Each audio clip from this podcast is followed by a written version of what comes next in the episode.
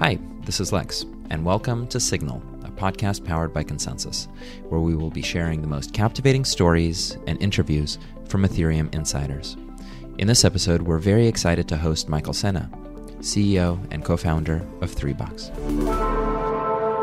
Welcome, Michael. I'm so excited to have you here today to talk about Web3, to talk about identity, to talk about the projects that you're working on and really explore them. Michael is the founder of Three Box Labs, uh, which is working on the ceramic network and has been involved in the decentralized web uh, since really its beginning. So I'm super excited to have this conversation about how the technology of the decentralized web overlaps with the people that are actually using it.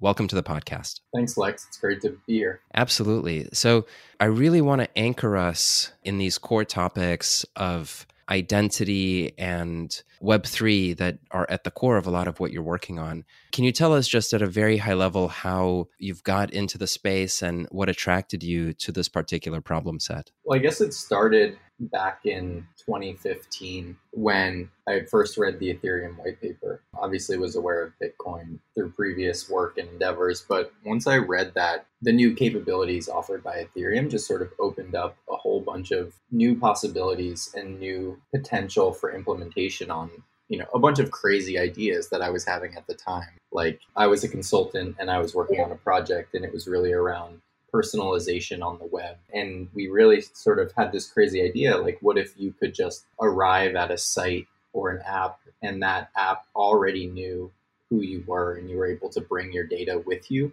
And that site sort of immediately bended its user experience to you and it felt like you know you've used the site for a long time even though you were a first time user and so once we started to think about all the new capabilities offered by some of these next generation decentralized platforms some of these ideas didn't seem so crazy anymore and so that's sort of when i committed full time to sort of helping to solve this problem of how do we give users better control over their data and portability of their data, which really comes down to identity. So, if I'm just going to be cute for a little bit. You know, when I arrive on Facebook or TikTok or Gmail, those websites know very well who I am. Not only do they know who I am in terms of my credentials, but they know how I think. They have a digital twin of me based on machine learning to figure out exactly how to wrap user experiences and personalization and features and so on around me. When you're talking about data and identity, and when you're talking about this person that arrives to a website, what exactly do you mean? And how is it different from what I've just described? So it really is about pretty much the the democratization of that capability. So, you know, the apps you mentioned are, you know, mega monoliths and, you know, they, they can spend a ton of resources scraping the web for all of your metadata that may be leaked about you online. So they could make their best attempt at trying to personalize your first touch experience with their product. And many developers just don't have the resources or capabilities to do that. And, you know, there's this common problem where you arrive at an app and you're, you're kind of staring at a blank canvas and, and now the app is during the onboarding process asking you to fill in all this information like if you onboard to twitter for example you know they say which accounts do you want to follow and what are your interests and and all of these things they're asking you to input this data so they can start to build a model of your likes and interests so they can offer you better recommendations and personalize your experience. And the real difference here is that in a world where you can bring your data with you or bring your, your digital twin with you from site to site or platform to platform you know you really don't have those onboarding experiences anymore because you know they're able to access that data that you may have inputted on a different site but use it for the user experience within their own product. And so you know i think it, it's it's sort of twofold. It's on one side eliminating the onboarding experiences altogether but at the same time sort of leveling the playing field between all the apps in the world and the big monoliths so apps begin to specialize and compete and, and it's more of an like an open environment for innovation where it's not just restricted to those with massive budgets. I think there's a, a symmetric or adjacent argument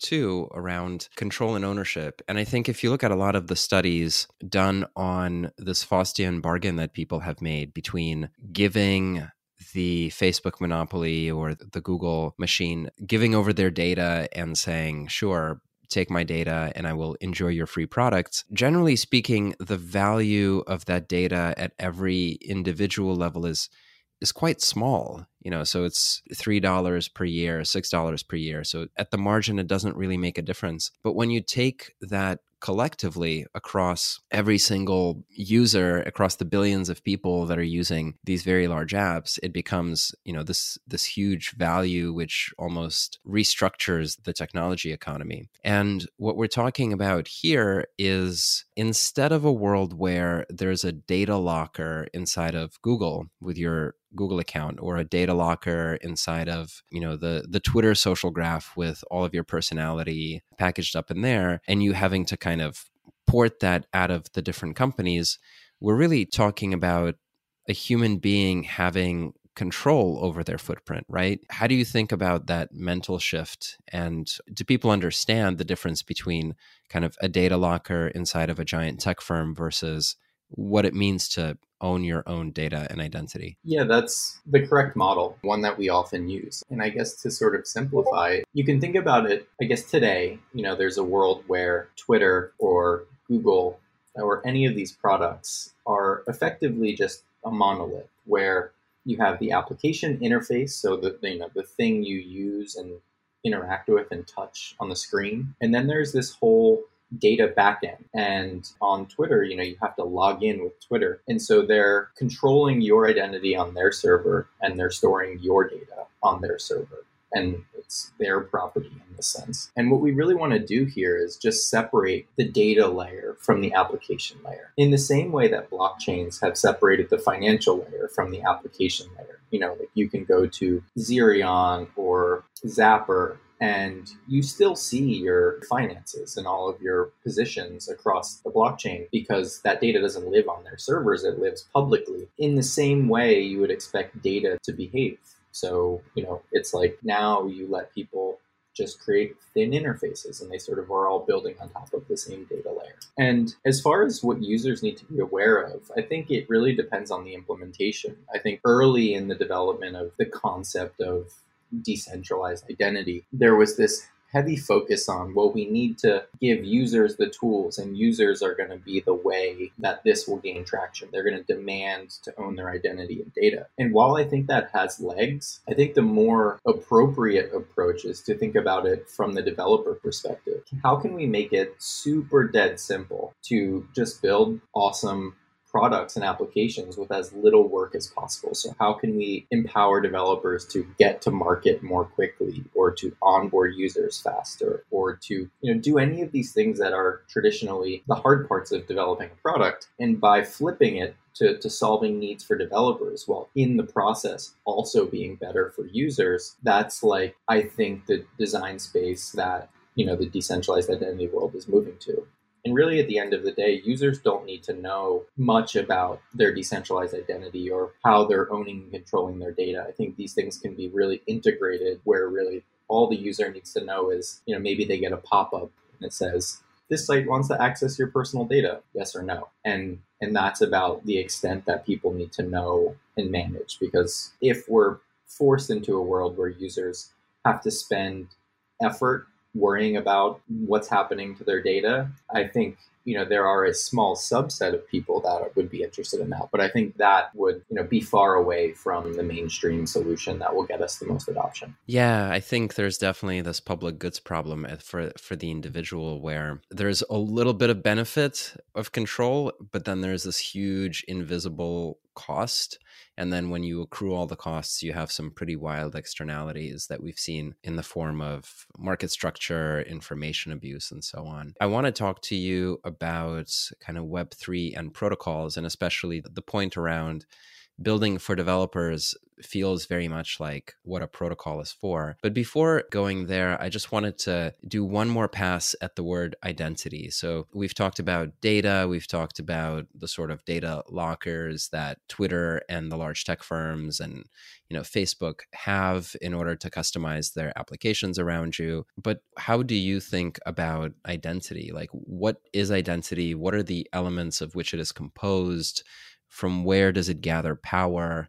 you know what, what sort of defines that for you? I like to think about identity digital identity is very hard and abstract because people use the term so loosely and to apply to so many different things. But if you go down this path with me you know identity if you think about it pretty abstractly in the real world you know some people might say oh well it's your government issued id card and that's your one identity. But i would argue that it's something much more fundamental identity is sort of this emergent property that that is hard to sort of put bounds around because it really is just the entire universe of data that is associated to me as a person or any other entity like a business or an object even.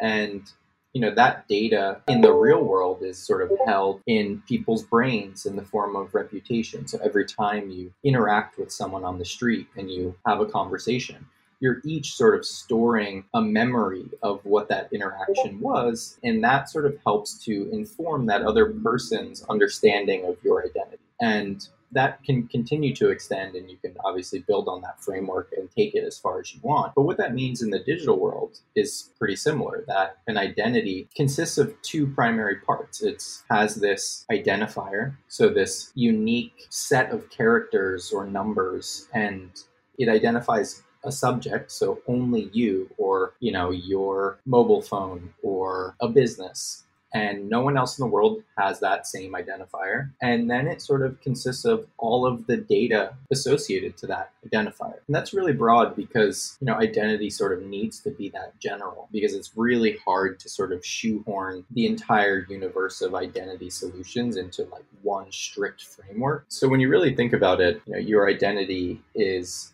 effectively this collection of data about you. And in the digital sense, you know, it might be a digital passport issued by a government that is associated to your identifier, or it may be the tweets you make or the posts you post on a forum or your social graph or your basic profile information. And all of these things you know make up your identity. And it's not just like verifiable data issued by a government or by some service but rather it's just you know some people call it digital exhaust. All the data you generate as a product of interacting with others online is really a part of your identity. And so when you simplify the framework down it just becomes a question of how do you associate all of this data from all of these apps to your unique identifier in a way that allows others to discover it in the easiest possible way. So if you go to a brand new app, they can just easily look up your data or request permission to data that they can't see, so private or public.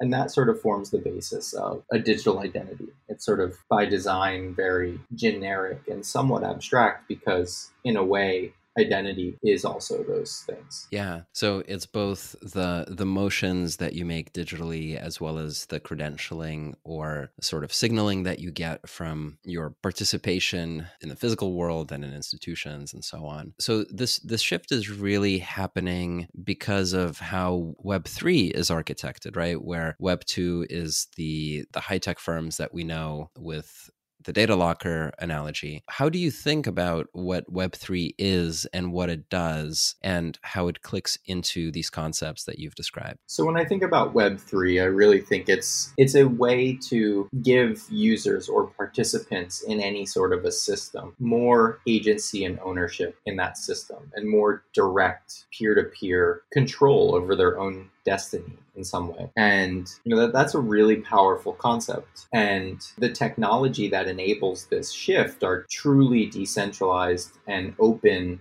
networks. So, networks that don't live on a server, they're actually public goods that live natively on the internet, so to speak, that can be accessed by anyone anywhere. And these new platforms really enable this new world because now I have a place to store my index of data associations, if you will. And, and if you want to call that your personal data locker. You can because it really shouldn't matter where the data is actually stored. It can be stored anywhere, but it's really about discovery of that data and agency over that data. So permissioning of who can see what when. And Web3 is Web3 is the way that this can be achieved. You know, there's a lot of different ways you can actually go about implementing it, but but fundamentally the innovation here are platforms that enable truly open source information or open source resources that every other platform or application can simply tap into. And that's sort of the basis of this paradigm shift. Yep. And you know I, th- I think we at least on this podcast before have articulated the story about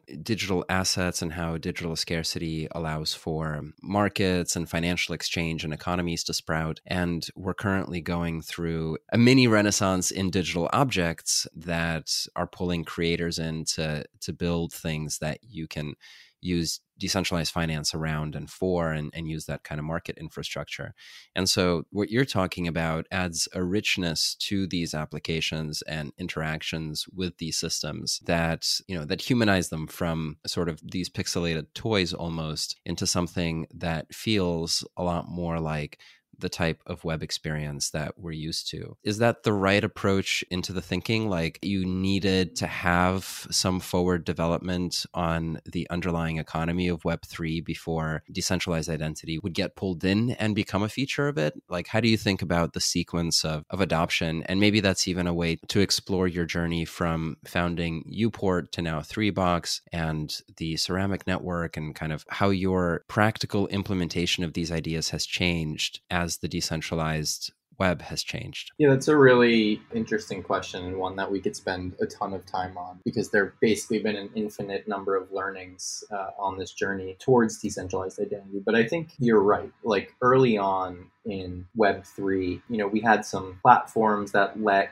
developers build new types of applications. And, and, those were really around building on an open value exchange system. So, or an open financial system like Ethereum or Bitcoin or some of these smart contracting platforms, which are really designed to exchange value or assets. And so developers took those tools and ran with them. You know, they started experimenting and building things. And a lot of the dApps in Web3, you really broke it down, were just a very thin interface on top of a smart contract or two. And the rest of the user experience was built around interacting with that contract. And now you've seen that mature a bit into it. Now you can create an NFT and you can trade NFTs and as one example. But when you're thinking about building a full fledged application, there, there's so much more to it than just the actual exchange of an asset or some value. And really, we're trying to build a complementary infrastructure to that financial system where now you have a full stack to build a completely decentralized application with user owned identity and open source data and open source finance. And I think it's really just an evolution on this trend that we've seen since, you know, open source software, which was enabled by Git's distributed version control system, which actually gave rise to this whole new world of open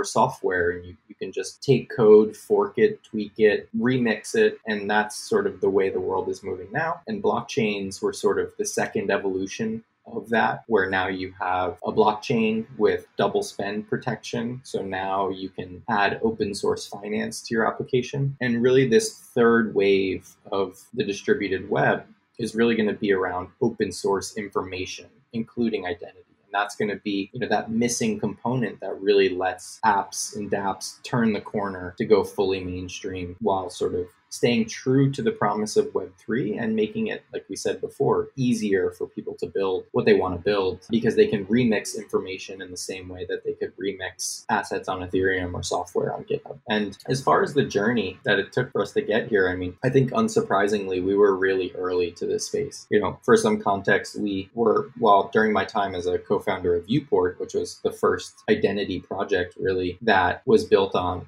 at the time next generation decentralized technology, which was Ethereum, you know, we were the first ones to implement social recovery. So sort of assigning a couple of your friends as, you know, delegates for your private key. So if you ever lost your private key, you could just ask a couple friends and they can help you recover it. We were also a co-founder of the Decentralized Identity Foundation called DIF, which has now exploded and sort of become one of these Schelling points for collaboration on decentralized identity standards. And we're one of the contributors to the first version of the DID specification, which is this specification for decentralized identifiers. So a lot has evolved since then and matured, both in how to conceive of identity and the technical platforms upon which you can deploy decentralized identity and how it fits into people's applications. And so this I can spend years on pretty much talking about, but I would say the the goal has really remained the same. The approach and the tools to enable it have definitely evolved. And it's it's an exciting time where we're at now. It feels like everything's coming together and the time is right for decentralized identity to finally arrive. And yeah, that's what we're working towards. What were some of the hypotheses or some of the things that you did early with Uport that is in that set of infinite learnings that were ideas at the time but didn't end up working out and that you've learned from? Like, how has that um, changed over time? So, I think just to name a few, I mean, with Uport, we were really designing for the end user. You know, we were like, everyone will have this digital wallet on their cell phone. And when they want to log into a site, they, you know, scan a QR code with their cell phone and they use Touch ID or their fingerprint or some pin on their phone. And that's how they'll log into an app. And, you know, that, that is not really how it played out. Like, I think Uport bundled a lot of things together. So it bundled login, it bundled digital identifier, it bundled data storage and data formatting and verifiable credentials, like all into one package, which if you wanted to build with Uport, you had to build in this particular way. And we sort of saw Web3 decouple all of these components. So now you have, you know, MetaMask or Torus or Fortmatic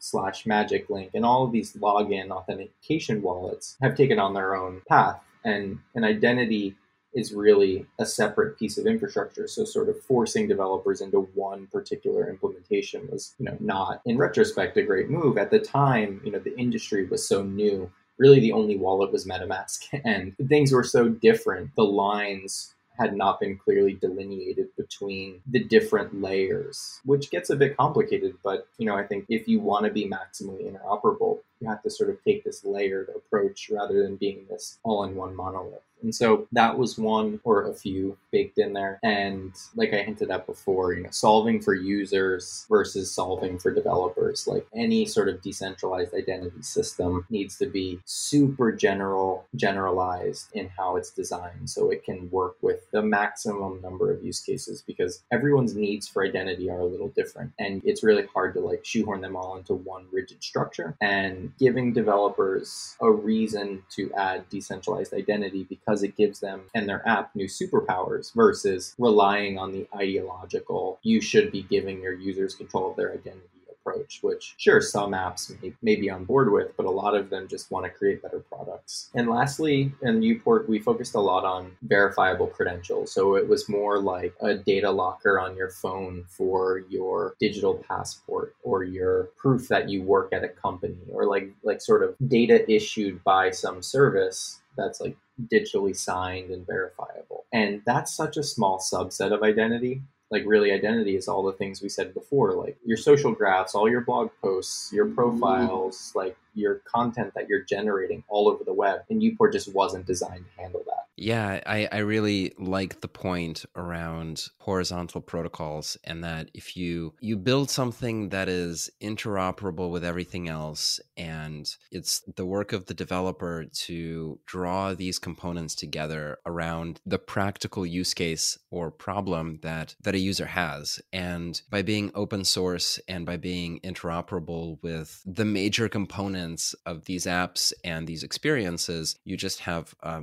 much, much larger market than if you were to say, we're going to have a walled garden and it's going to be vertically integrated and we control the experience from, from start to finish. And I think we've seen that with the stacking of the decentralized finance protocols. We've seen that with the emergence of the digital objects and NFTs. And I think it's also really interesting as it relates to the banking industry, which really has trouble with models like this. And so I want to double click on ceramic and this thought around going horizontal and, and being integratable. So can you talk a little bit about what does that protocol look like? What are its attributes and what type of engagement you're seeing in the sort of the early days of, of the development? Yeah, so building on that layered protocol, layered stack approach and framework. Although we've spent most of our time talking about decentralized identity, Ceramic is not explicitly a decentralized identity protocol. It's a platform for decentralized data computation and mutability. So Ceramic basically takes immutable files stored on IPFS and persisted, you know, in any of the other Web3 persistence networks like Filecoin, Arweave, or Sia, and it takes those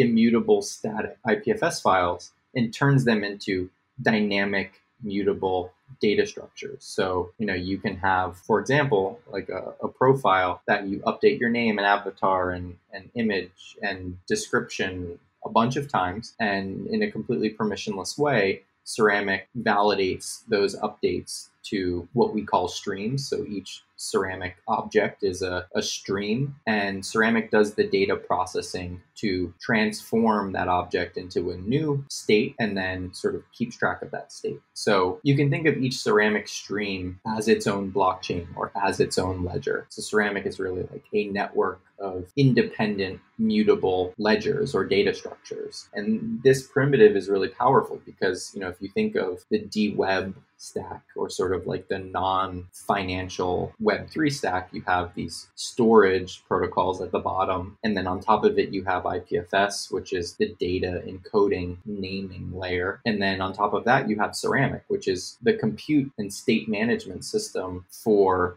building apps with database like capabilities or if you're doing anything on the dweb and you're storing any kind of data that's not just a static image or a static object you want to add trustless dynamism to that object, you would use ceramic. And that's a really powerful layer. And it's also worth noting that every transaction in ceramic right now is authenticated by, you guessed it, it's a decentralized identifier. So a DID, one of those things we talked about earlier. So now you have a way for users to directly store and manage and update their data with no database servers or independent from any application. So, sort of a platform that enables this open source information that can easily be accessed by all different applications or organizations to simplify the sharing of it. And with the protocol like Ceramic, we've built on top of it a standard called IDX. And IDX is really this identity standard that we've basically been outlining. It's a way to associate any kind of data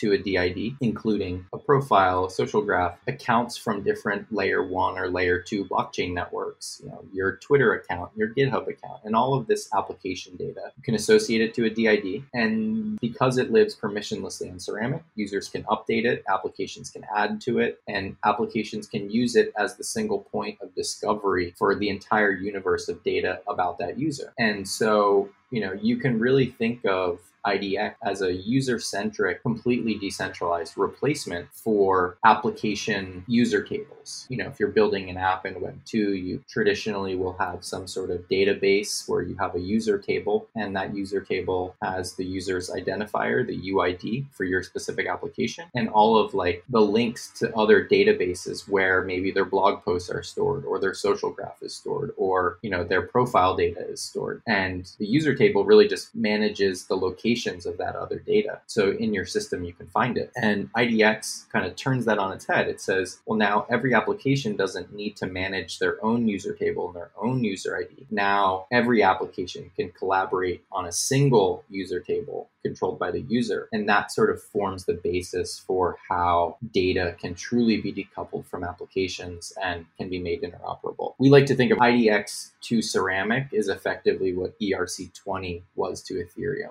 ERC20 is obviously a standard for how you create a fungible token on Ethereum. And that really gave rise to the whole first wave of use cases of this new platform. And sort of that narrative still sticks today. Like Ethereum is largely known as the DeFi platform or the financial platform, and that has been around since pretty much the beginning. And likewise, IDX is this standard and is really the way that a lot of early developers are, are using Ceramic. And it just shows the power of when, when you actually create good standards on top of flexible open infrastructure, what can happen. Fascinating stuff. It's really compelling. And also, your explanation is quite technical in a couple of places. And so I just want to open up some of the words like one more time so that I, with a more naive point of view on it, can understand. So, you, know, you've used the word mutable and immutable, and I, I, think that's an important one for listeners to understand. And you've also talked about the D web and sort of decentralized applications outside of DeFi. And so, you know, just kind of the point is there's IPFS where you've got your files, plainly speaking, and then is Ceramic playing the role of transformation functions between those files? Like, can you just go through that one more time, maybe as if I'm five or as if I'm three. Yeah. I was going to say challenge accepted. Yeah, it, it is a little bit technical because it is, you know, really a platform that is still sort of uh, it plays at the very technical layer. But effectively, what you said is right. So IPFS combined with storage layers, so like where the files are actually stored. The decentralized file system is really good for storing static files. But you're right, Ceramic basically is built on top of that file system and allows for you know the transformation of data from here's my single file and it will be like this forever which is sort of what immutable means it means it can't change. And ceramic takes these files that can't change and turns them into objects that can change. And when things change the challenge is how do you trust that the thing i'm seeing or observing at any point in time is the correct state. So when things change, it means that the state changes. And in order to do this in a fully decentralized way, you basically need a network protocol that does decentralized computation of these changes, but also tracks the state. So tracks these changes in a transparent and verifiable way. So anyone that's consuming data from Ceramic can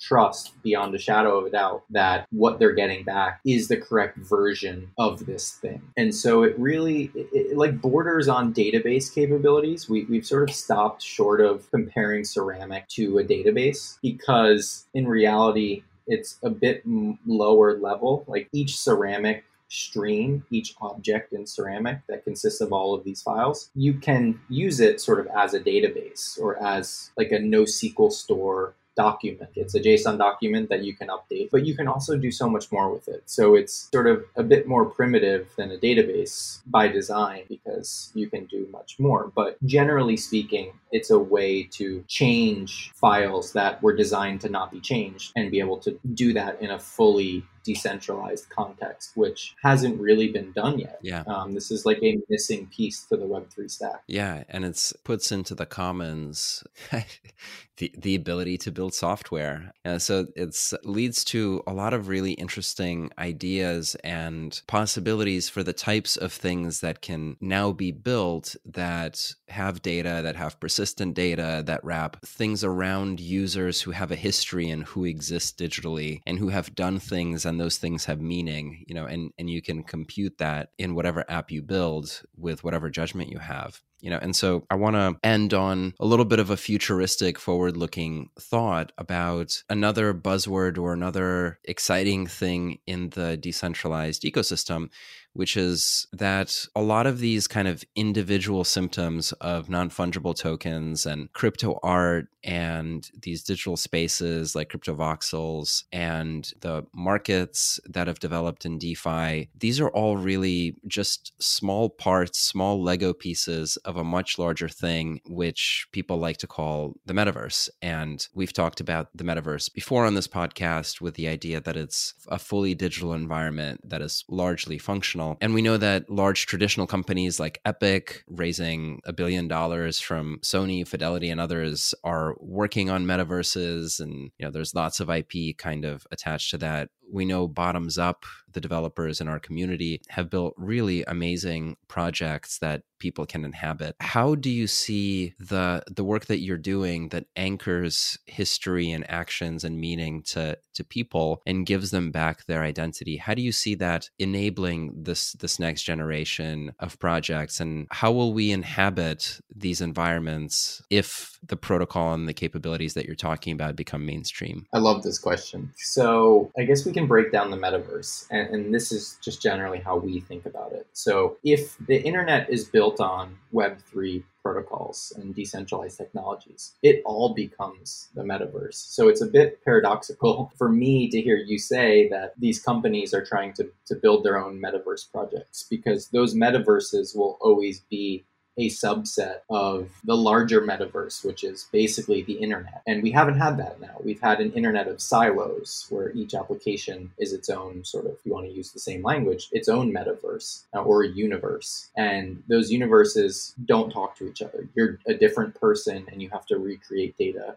in each universe. And now, what these blockchains have done is you can think of Ethereum right now as its own metaverse, or you could think of different blockchain networks as their own metaverse. And we're starting to see these metaverses bridge, where now you have the ability to transfer assets between different metaverses. And what the addition of capabilities like provided by Ceramic and IDX and decentralized identity really means that now users can travel the metaverse and, you know, use the same identity in all of these currently sort of siloed metaverses like Ethereum. That ecosystem is a metaverse. There's a bunch of different ones. And because you can have an identity that lives independent from any of them and data that lives independent from any of them. You really have this unified experience wherever you go. Your data follows you, it's never lost, and your identity enables that. And so we sort of see it as really being one of the foundational elements needed to unlock this metaverse beyond one of assets to, to one of a truly more fully functional internet metaverse rather than a financial metaverse. And yeah, I, to me, they're pretty indispensable, these technologies and it's exciting to already see the types of experimentation going on by people in ceramic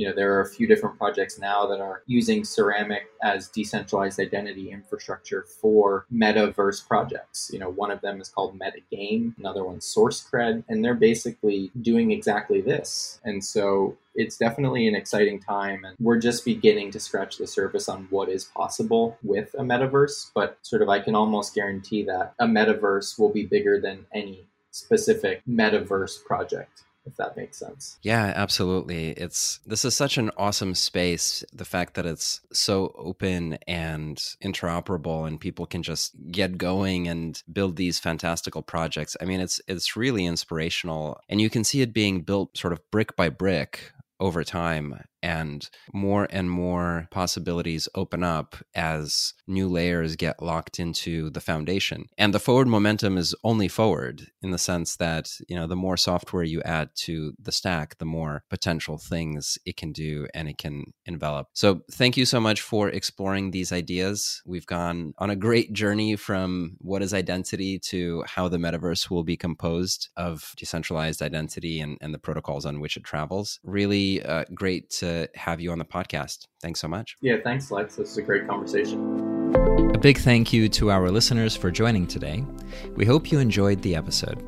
Keep the conversation going by following us on Twitter, LinkedIn, or Discord, all at ConsenSys. Reach out, ask questions, and suggest who you'd like to see featured in future episodes. To learn more about the topics discussed today, see our blog at consensys.net/blog and subscribe to our weekly Signal newsletter. Thank you for listening, and we'll see you next time.